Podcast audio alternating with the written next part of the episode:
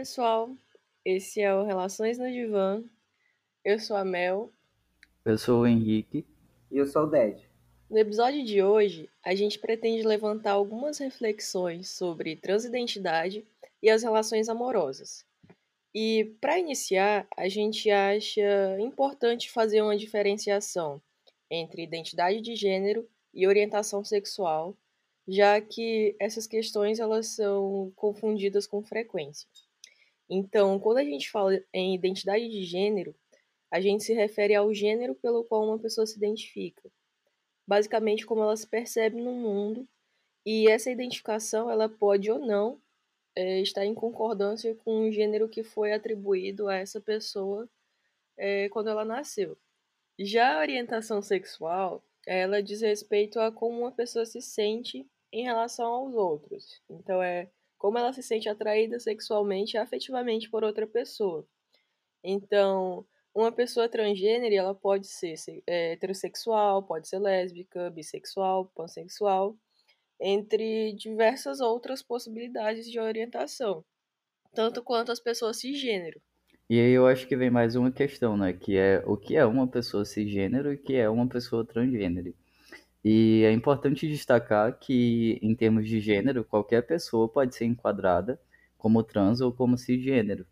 É, cisgênero ou cis são pessoas que se identificam com o gênero que lhes é atribuído quando, que é atribuído à pessoa quando ela nasce, e essa atribuição ela é dada normalmente a partir da genitália dessa pessoa.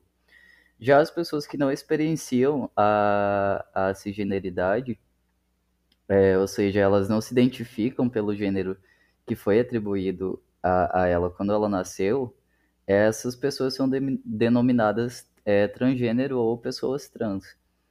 E a transgeneridade ela é múltipla e ela possui diversos espectros, né? E não há uma nomenclatura geral que defina todas as pessoas que vivenciam essa experiência, porque ela é bastante pessoal, e uma pessoa trans ela pode se identificar como transgênero, pode se identificar como uma pessoa transexual, uma travesti, ou até uma pessoa não binária. Ainda que todas essas variações elas digam respeito a transidentidades, né? E assim, para trazer um pouco dessa questão, né, da, da historicidade, é... para chegarmos até o, o, o momento, né, da, das lutas, né, por direitos, né, das pessoas trans, é importante também fazer um resgate, né, do, dos outros movimentos que antecederam a esse. Por exemplo, o movimento feminista, né, que ele ocorreu nas décadas de cinquenta e de sessenta, ele contribuiu para a modificação da configuração familiar, onde a desigualdade de direitos e de funções na família, ele reproduzia um pensamento social, né, fundado na estrutura do patriarcado, que a gente já vem falando nos episódios anteriores. E aí já vem, né, o movimento homossexual, que, sobretudo, né, entre os anos de sessenta e cinco e setenta, ele era contra uma sexualidade reduzida ao casal e à monogamia, e defendeu essa liberdade de escolha, né, em relação aos objetos de amor e essa reivindicação dos direitos equivalentes. Só que foi, de fato, né, no movimento trans que teve a sua maior relevância a partir dos anos oitenta, é que colocou efetivamente em questão essa problemática do gênero, né, e essa contestação e essa noção em torno do, da identidade, né, que acabou se tornando um objeto de debate. E, e de que forma essa noção de identidade ela se tornou objeto de debate, né? Seja é, por essa recusa imposta, né, pela filiação, pelo nome que foi dado a essas pessoas trans, né, ao nascer, e essa possibilidade da adoção de um novo nome, seja, né, por essa abdicação dos, dos destinos dados pela anatomia, né, com essa possibilidade de uma mudança real no corpo, né? As pessoas, então, trans, elas trouxeram para a contemporaneidade essa discussão acerca da identidade, né, da autoconcepção, da criação do sujeito. E essa possibilidade mesmo de empreender uma recriação de si baseada nessa categoria de desejo, né, de, do querer ser, né, do poder e querer ser. E o movimento transgênero moderno? No Ocidente, ele foi iniciado por dois eventos ali no final dos anos sessenta, nos Estados Unidos, e posteriormente pela publicação de dois livros, mais vinte anos depois. É, esse primeiro evento ele aconteceu em mil novecentos e sessenta e seis, quando a polícia ela foi chamada para retirar os clientes de uma cafeteria em São Francisco, num bairro onde moravam travestis, transexuais femininas e outros transgêneros, que eram vítimas frequentes de discriminação. E aí a resposta da comunidade à ação a essa à polícia foi imediata. E teve ali um tumulto e diversas prisões, e esse evento ele demonstrou a necessidade de uma ação comunitária sustentada. Então, depois disso, um grupo local de transexuais femininas fundou, é, um ano depois, uma organização que ela foi abrindo portas para outros grupos e organizações transexuais serem criadas. O segundo evento, que a Mel mencionou, ele aconteceu em mil novecentos e sessenta e nove, em Nova York, quando a polícia invadiu o Stonewall Inn, que era um bar em Greenwich Village, que atendia também pessoas como as do bairro, que a Mel mencionou agora, que eram pessoas trans e tudo mais, pessoas queer. E uma multidão de drag queens e outros indivíduos transgêneros, eles enfrentaram a polícia, né, nessa invasão, provocando a revolta de Stonewall, que formalmente ficou conhecida como o início da luta pelos direitos é, dos homossexuais, sendo que teve grande participação de pessoas trans também, não tendo sido assim é, ocasionado por um grupo isolado que buscava direitos. Teve uma participação geral ali. E né, já é, as organizações né, de, de movimentos por pessoas trans, né, fundadas já no final dos anos setenta e oitenta, elas foram mais voltadas nessa questão do apoio pessoal né, e da, soci, da socialização do que num protesto ou um ativismo militante, né, como ocorrido, como os meninos acabaram de mencionar. E desde a da década de noventa, essas organizações políticas da, das comunidades transgêneras, ela, ela se expandiu, ela se diversificou, né, e acabou ocasionando um desenvolvimento de diversas outras organizações, né, que elas lutavam por um crescimento É, maior desses movimentos em busca de direitos, né? Como também é pelo fim da violência contra a pessoa trans. E aí, somado a isso, né, veio essa falta da atenção da sociedade para a crise do, do H I V que ocorreu no final dos anos oitenta para o início de noventa. Né? Isso tudo renovou essa militância do movimento, né? E inspirou também uma nova geração de ativistas transgênero.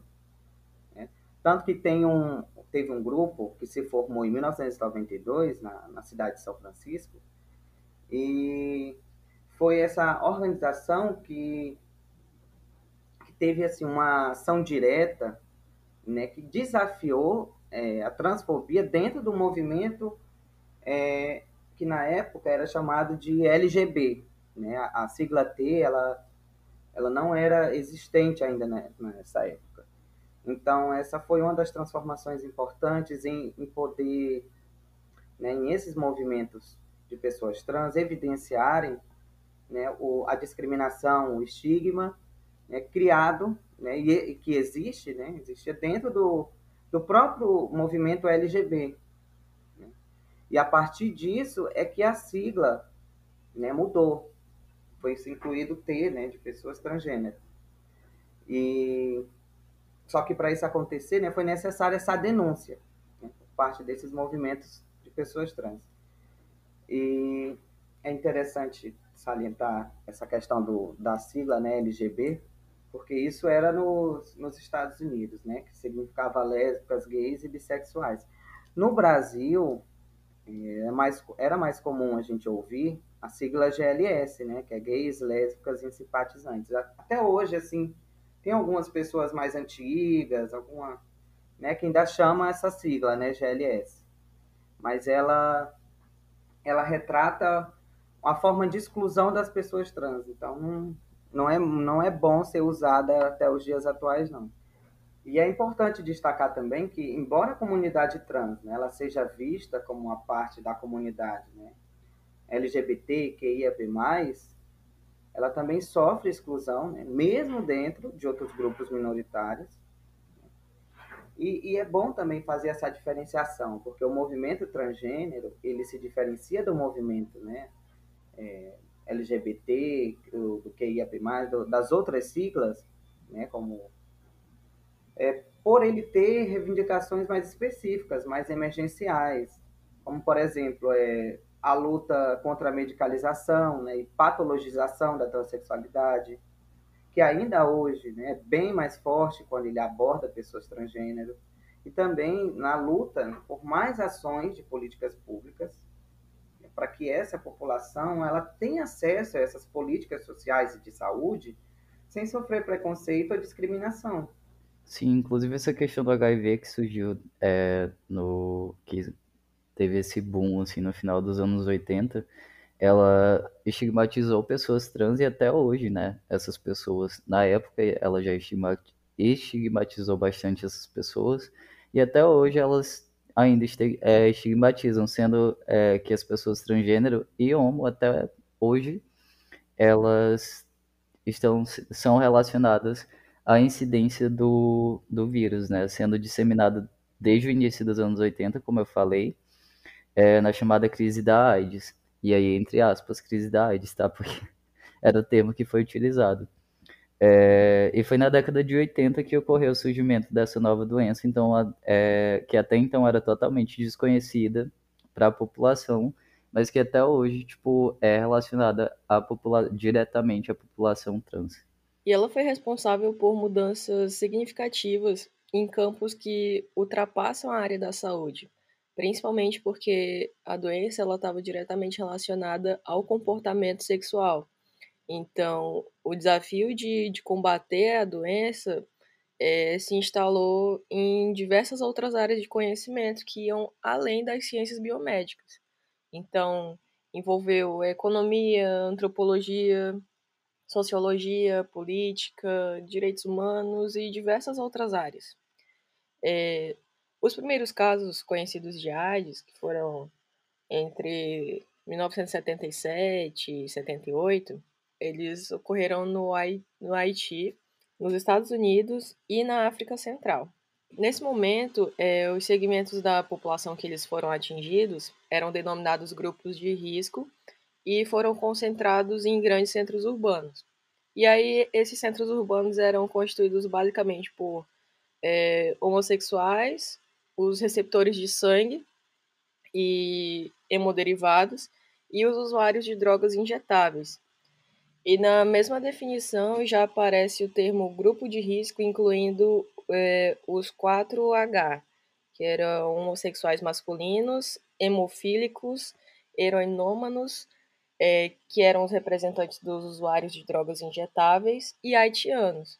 Então, É, fica evidente que a doença ela foi relacionada diretamente a esses grupos marginalizados. E, para além de todo esse preconceito social, os casos de H I V, que tinham maior notoriedade pública, eles estavam relacionados às pessoas trans e homossexuais. E aí, é, toda vez que tinha uma morte por AIDS, ela era diretamente associada a essa população de... que tinha essa identidade de gênero, ou então eram homossexuais. Pois é, e como a Mel estava mencionando, né, como a Mel mencionou, na verdade, é, havia, né, essa visão de que a doença ela, ela era restrita apenas a esse chamado grupo dos quatro. Né?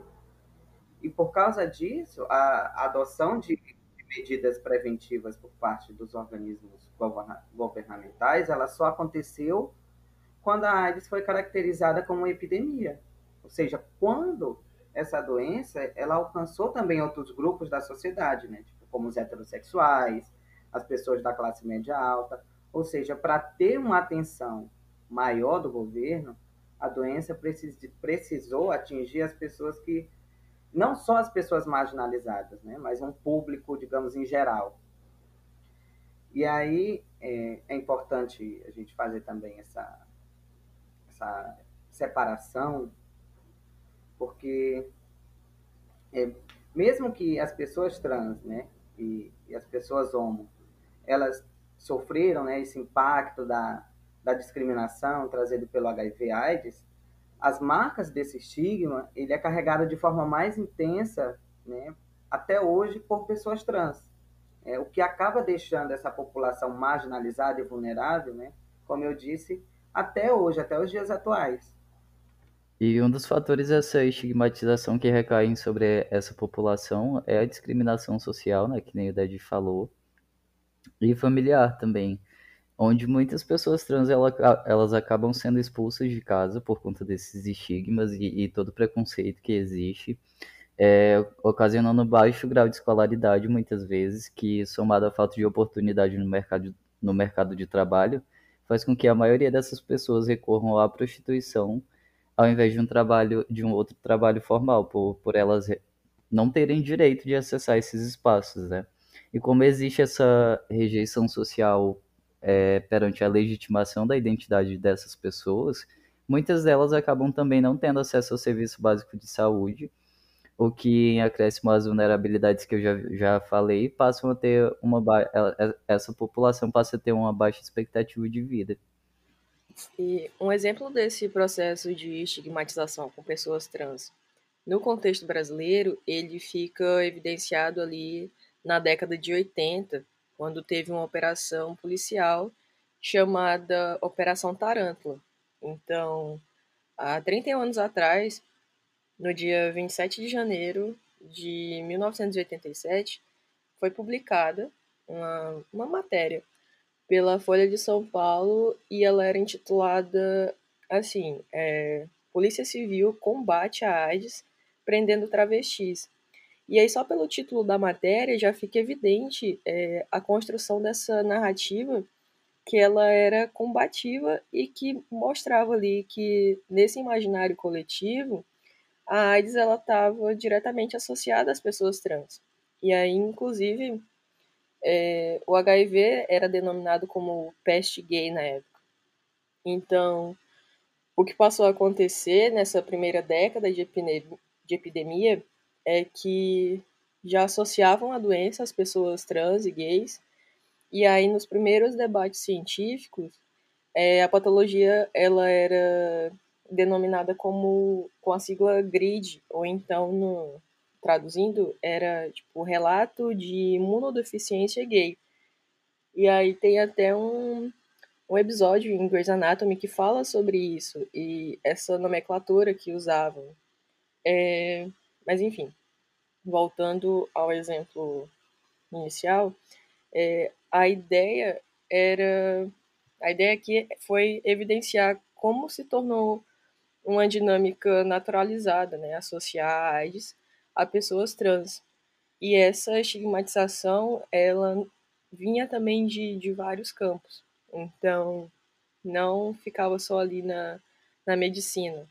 É, até mesmo é, a comunicação entrava nesse processo, né, de estigmatização, porque as notícias elas passaram a invisibilizar os casos de contaminação é, de pessoas com identidades de gênero normativas e, num, num paralelo, traziam quando é, havia morte de alguma pessoa trans, é, traziam esse discurso punitivo para essas pessoas.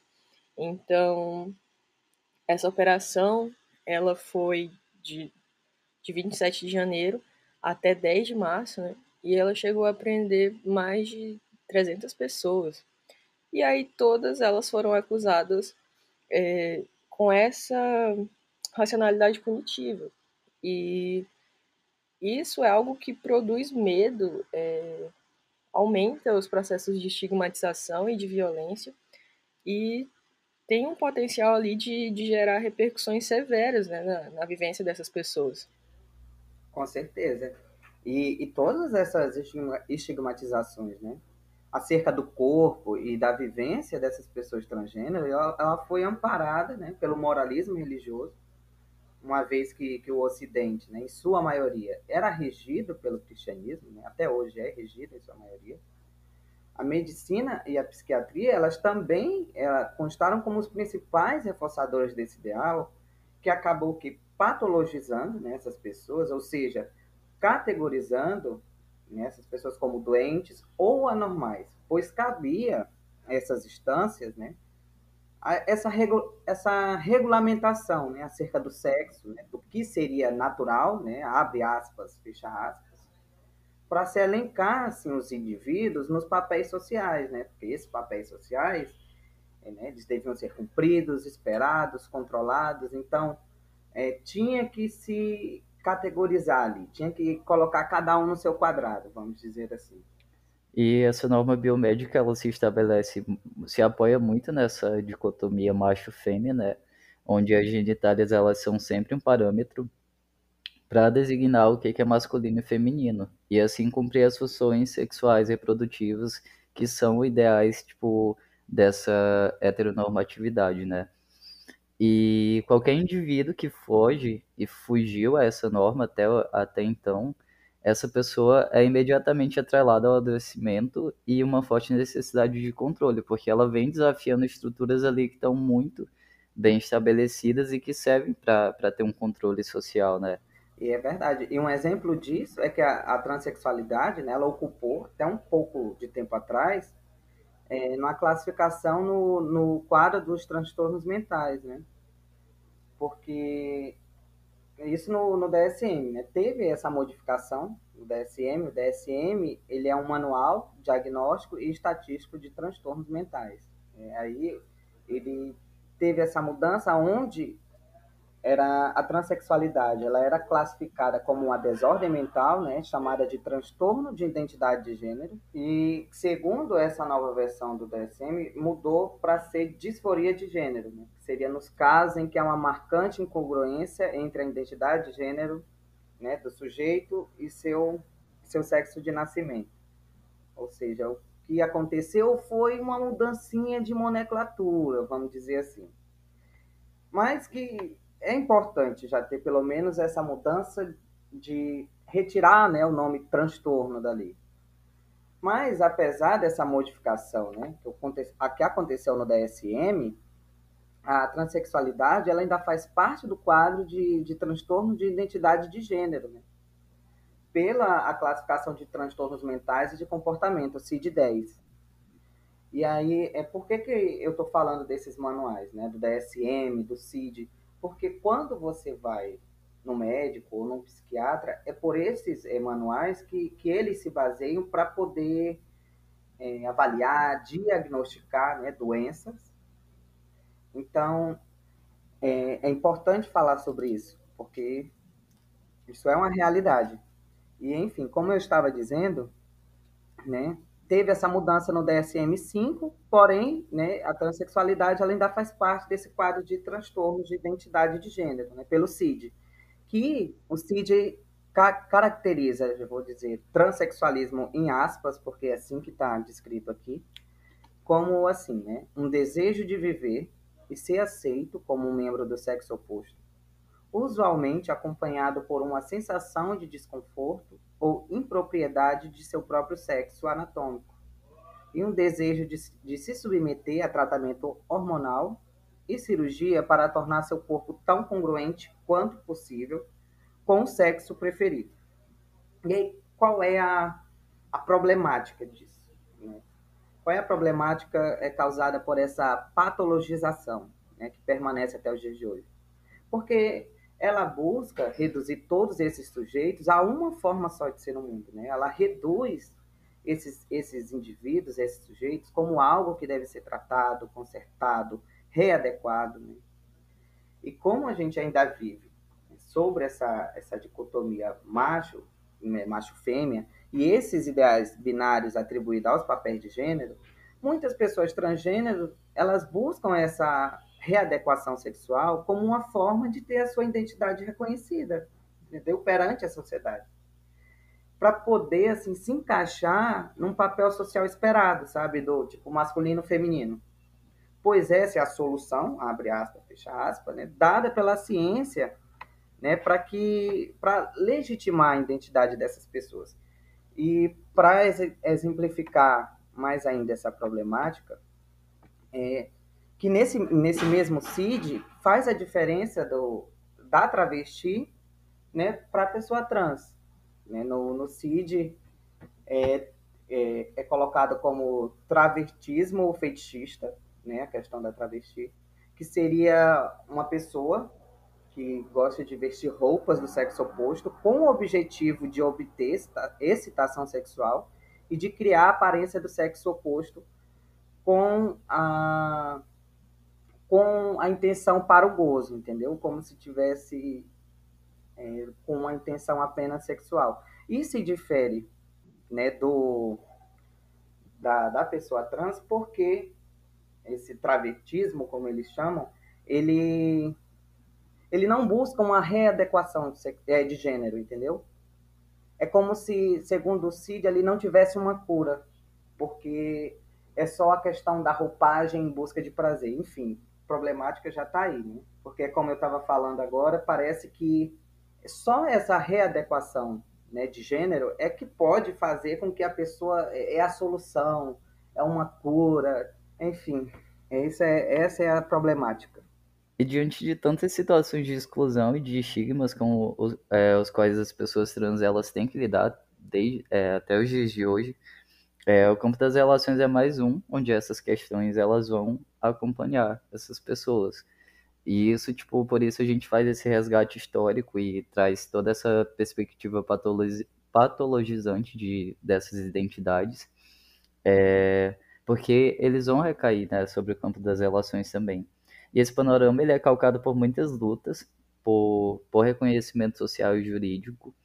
E as relações afetivas envolvendo pessoas trans, elas ainda resistem para ter uma visibilidade, para que seja desvinculada desses ideais que são voltados, que Neodete falou, que o C I D até cita, de travestis, por exemplo, que são vinculados apenas a um fator sexual, quebrando com, com esse mito da, da complementaridade entre sexo e gênero também, que, que existe esse reforço de ter sempre um alinhamento entre a genitália, a orientação sexual e a identidade de gênero, né?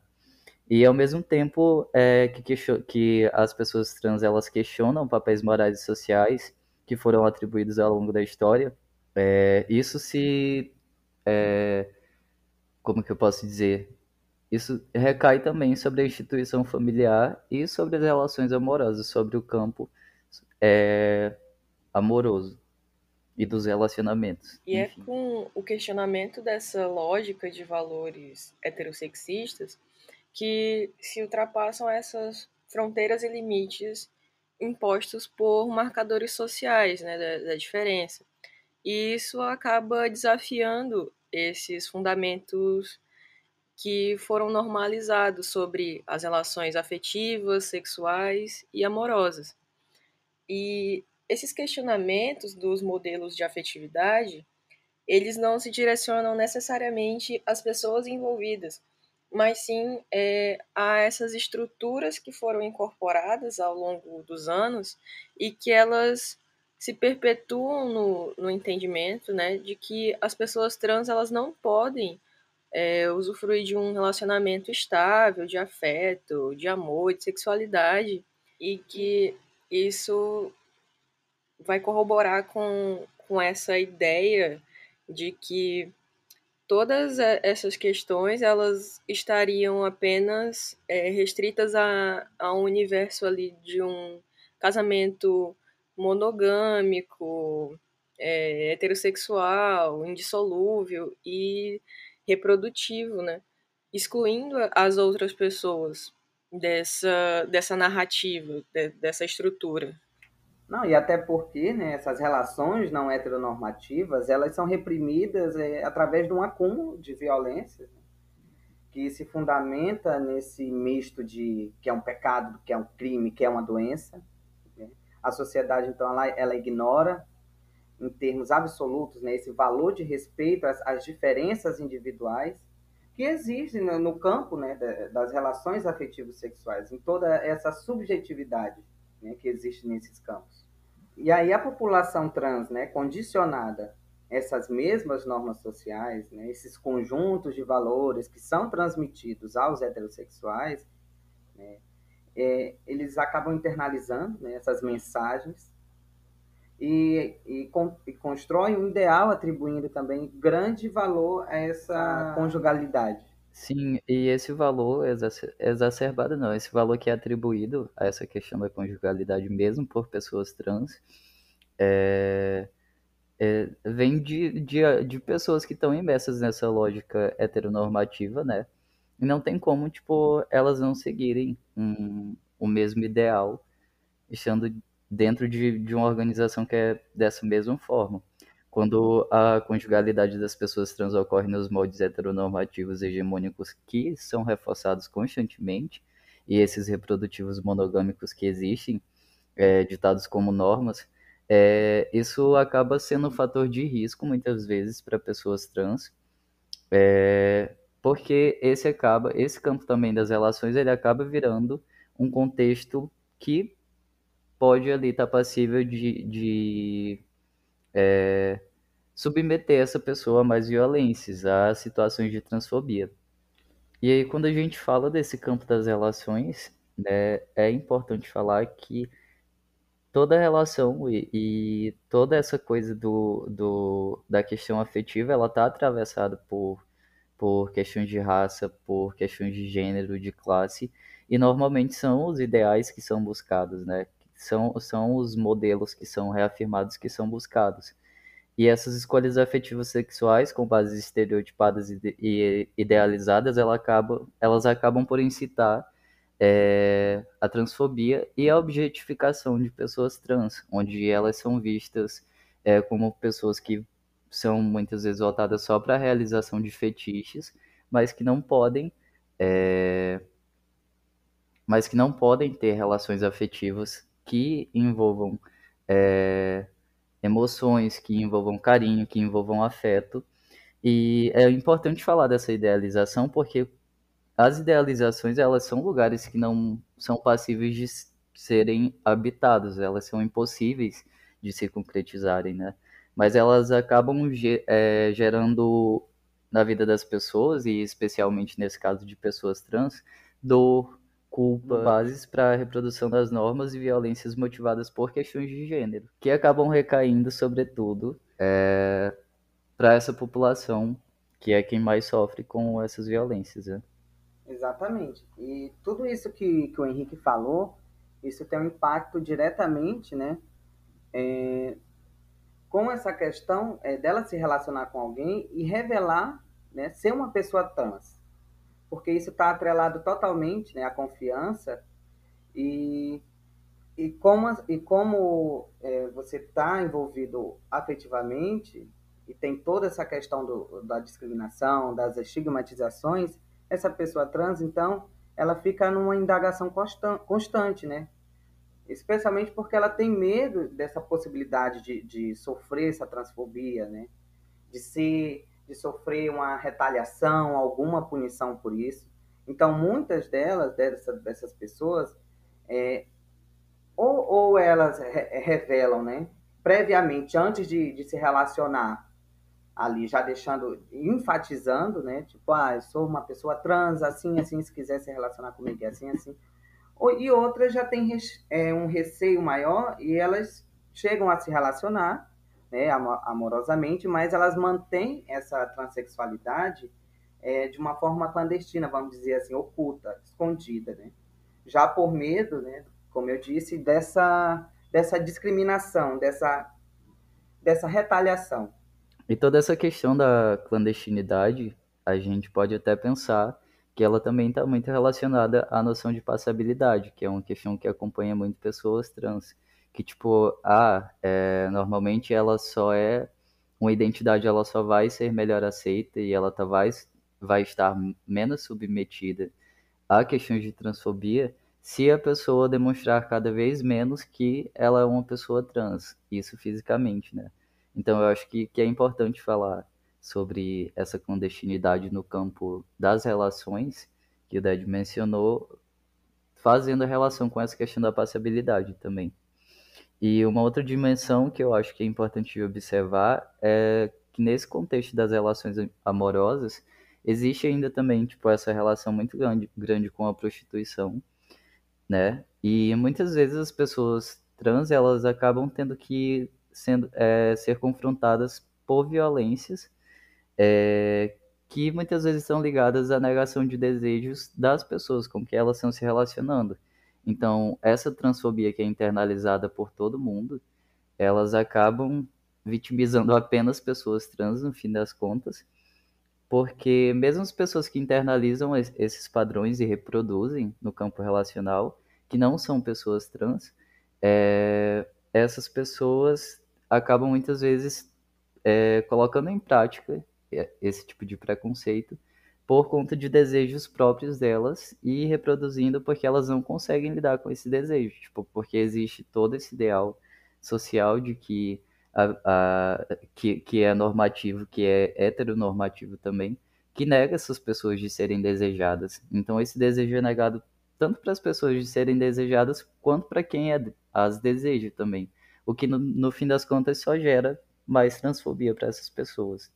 E a vivência das relações afetivas e sexuais, elas podem ser um campo importante e que não devem ser ignorados, né, na vida das pessoas trans, mas o que é costumeiro de acontecer é que são diversas as violências que elas estão presentes, né, na realidade desses vínculos afetivos, amorosos e sexuais das pessoas trans.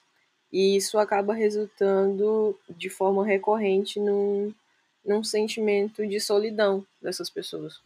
E aí, quando a gente pensa, né, em algumas estratégias de, de enfrentamento, né, é importante pensar que para fugir, né, dessa idealização romântica, né, que é heteronormativa, e desses esquemas, né, conceituais do que, do que é ético, do que é estético, né, que levam essa experiência de amor e opressão, é que é, é preciso se assumir novas linguagens, né, novas formas de convivência, de relacionamento, né, não só de, de amor, mas também de amizade, de arte, de cultura, né? E além de, de inaugurar, né, essas configurações é, relacionais diferentes dessas lógicas de controle, né, heteronormativas que eu estava falando, é necessário também umas mudanças de ordem social, né? E a população trans, ela tem muito a contribuir nessa construção, porque ela pode possibilitar essas maneiras diversas de, de se compreender, de vivenciar esses afetos, sem também responsabilizar é, essas pessoas como é, com essa tarefa, né? Os únicos responsáveis para modificar o amor na sociedade, vamos logo exigir um padrão novo só para ele, não é assim. Porque reproduzir essa lógica, né, de, de pensamento é investir na mesma ideia, né, que considera as pessoas trans como não humanas, né, como se elas fossem algo que está fora do meio social, é, e, das, e das normatizações, né? Sim, e é importante pensar as formas de relacionamentos, e sobretudo relacionamentos amorosos, amorosos, na verdade, de uma forma descolonizada, onde o corpo ele vira uma propriedade, né, nesse, nesse modelo heteronormativo e monogâmico. E quando o amor está submetido a essa cisnormatividade, é, a capacidade de existir ela também acaba se tornando limitada, na medida em que os desejos eles vão sendo ali é, reparados e vão sendo moldados por essas questões, e a, e a afetividade é completamente castrada da vida de pessoas trans. E nesse aspecto também é muito importante a gente apontar a urgência de que as performatividades masculinizadas, ou que as masculinidades deterioradas pela heteronormatividade, elas comecem a ser trabalhadas. E todos esses modelos é, de masculinidade, eles precisam ser questionados, né, para que haja é, uma vista à centralidade social que, esta, que essa construção ela ocupa na perpetuação da transfobia. É necessário que esses modelos sejam questionados para que a transfobia ela deixe de ser uma realidade na vida das pessoas. E como o Ded mencionou essa questão de estratégias de enfrentamento, eu acho que é importante falar sobre transfeminismo, que é um movimento bastante engajado, né, pra, que, que propõe essa descolonização e essa discussão e essa reflexão a respeito de corpos trans, inclusive no campo das relações também, né? Bom, e nessas lutas também, tipo, do, não só do transfeminismo e do movimento trans como um todo, é imprescindível que a gente comece a reconhecer a importância de inserir esse tema nos espaços educacionais. E aí eu falo de transfeminismo, mas eu não estou limitando, tipo, as pessoas trans, mais uma vez, que na verdade eu até falou antes, essa responsabilidade, essa é uma responsabilidade geral, né? Mas, enfim, de inserir esse tema da, da transfobia e das relações e, e da vivência de pessoas trans nos espaços educacionais, desde lá, tipo, a pré-escola até as instituições de ensino superior. É, e torna-se crucial para é, dialogar com a academia e com os profissionais que estão sendo formados dentro das universidades, né? É, é, os profissionais precisam estar a par dessas discussões. E essa construção, ela deve estar além da lógica em que as pessoas trans são apenas objetos de estudo, porque é muito comum a gente ver, tipo, é... muito comum não. Quando existe uma atenção, na verdade, para essas pessoas é, dentro da academia, que são desenvolvidas muitas, é, na, às vezes, por pessoas não trans, por pessoas cisgênero, normalmente é para olhar para essas, essas pessoas e para essa população como objeto a ser observado, como alguém que vai...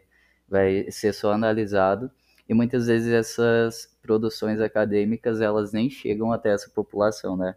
Então é preciso que a gente também se distancie desse olhar das pessoas trans como unicamente um objeto de estudo. É, é importante que essa responsabilidade, ela seja compartilhada, porque a transfobia, ela é um problema geral, e essa, essa, essa população precisa ser pensada mais do que nunca, até porque a gente já falou, mas... É, antes no podcast, que elas, essa população, é, tem demandas mais específicas e mais emergenciais e que são ignoradas a todo tempo, né? E ainda é preciso ir além. O diálogo sobre a realidade L G B T e, especificamente, trans, ela precisa alcançar não só as universidades, mas as escolas, que nem eu já falei, as comunidades e todos os serviços possíveis, tanto públicos quanto privados, porque essas pessoas são pessoas, né? E elas têm direito, assim como qualquer pessoa. Inclusive, como a gente está falando das relações, elas também têm o direito de serem amadas, têm o direito de serem desejadas, sem que elas tenham esse medo, né, de sofrerem transfobia, de sofrerem é, estigmatização e de serem pessoas que não estão votadas só para cumprir com o desejo de pessoas cis e cumprir com essa lógica... É, fetichista que existe em cima de pessoas trans e travestis. Aí, no que diz respeito à psicanálise, né, é importante a gente salientar que o Freud, ele era um médico neurologista. Então, sendo assim, ao formular a teoria psicanalítica, ele se utilizou de diversos pressupostos, né, ideais biomédicos da época. Inclusive, essa dicotomia, né, macho-fêmea, é, essa questão do, do binarismo normativo. Então, é, encontramos na, na psicanálise clássica é, alguns obstáculos para poder se compreender, né, as pessoas trans fora desse viés patologizante, né? É por isso, então, que diversos psicanalistas, né, contemporâneos, eles apontam essa necessidade de fazer uma releitura, né, dos termos psicanalíticos para eles se ajustarem à cultura, né, e à sociedade atual, porque... querendo ou não, são duas instâncias que estão sempre em transformação, né, no decorrer da história. Mas, então, qual é o papel do psicólogo, né? Como é que ele se insere nessa temática?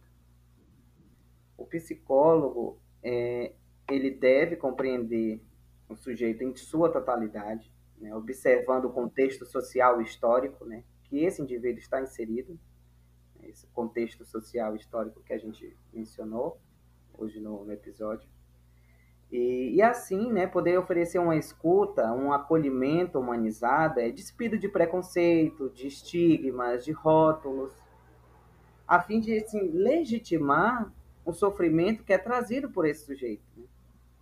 Trabalhando também por essa defesa irrestrita de, desses direitos, né, dessa promoção de saúde desses indivíduos. E, e assim como pautar uma abordagem profissional que defenda a dignidade dessas pessoas, né? E que opere com, com vistas a eliminar essas formas de, de discriminação, de opressão, de violência, que essas pessoas elas enfrentam no dia a dia.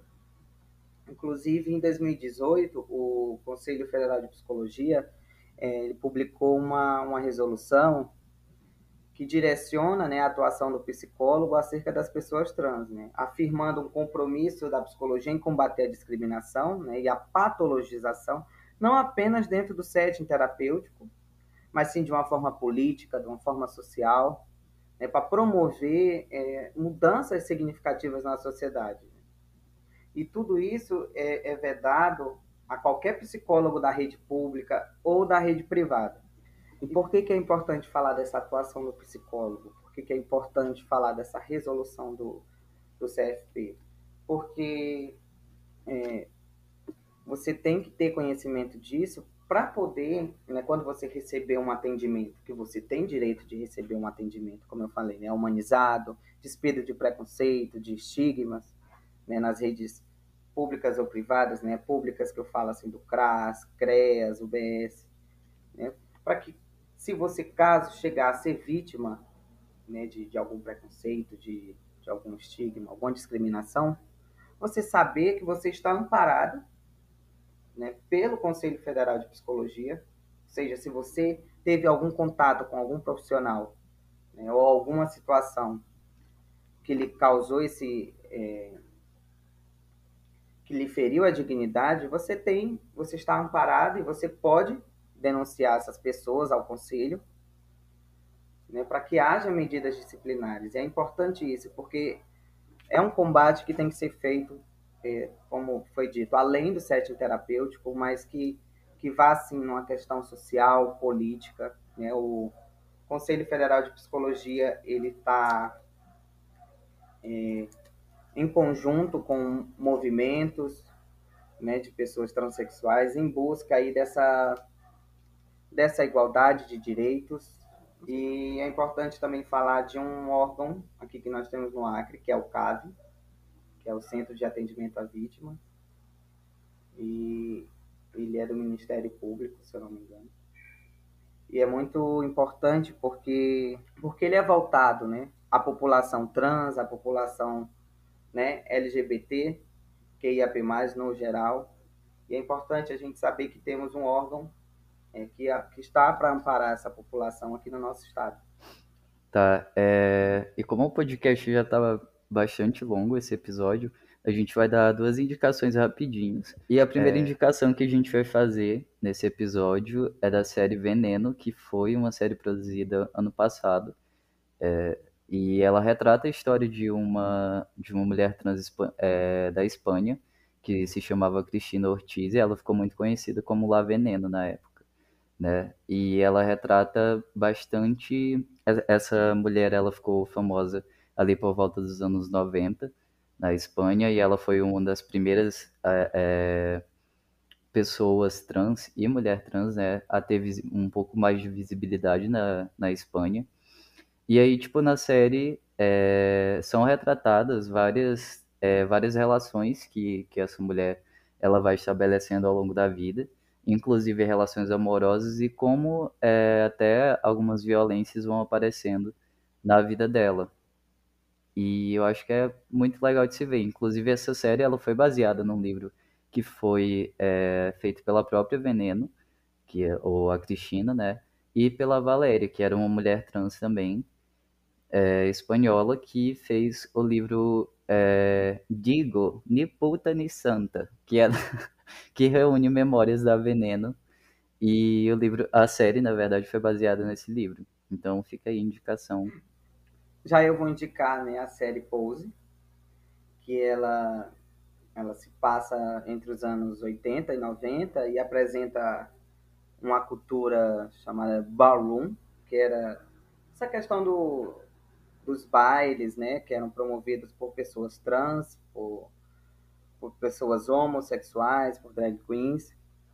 E aí é o importante, interessante dessa série é porque retrata muito do que a gente falou hoje aqui, né? Toda essa questão do estigma enfrentado na época com relação à AIDS, ao, ao H I V, e de como é, esses indivíduos eles buscavam um apoio, uma rede de apoio para poder é, ter uma certa legitimidade, né? dentro de todo esse cenário que era caótico. Eu, todo episódio, fico querendo falar tudo, né? Mas também não vou dar mais spoiler, não. Assistam, gente. Está disponível na Netflix. Viu? Muito bom. Pose. Então é isso, gente. Espero que vocês tenham gostado desse episódio, né? Que foi um pouquinho mais longo que os outros, mas foi muito bom é, falar é, sobre essa temática. E é isso. Espero que vocês também tenham gostado. E até quinta que vem, né? Que nós vamos nos encontrar novamente. E é isso, qualquer indicação, qualquer coisa, nós estamos disponíveis no, no Instagram, é, Relações no Diva. E é isso, gente. Obrigado, viu? Beijo, beijo. Tchau, gente.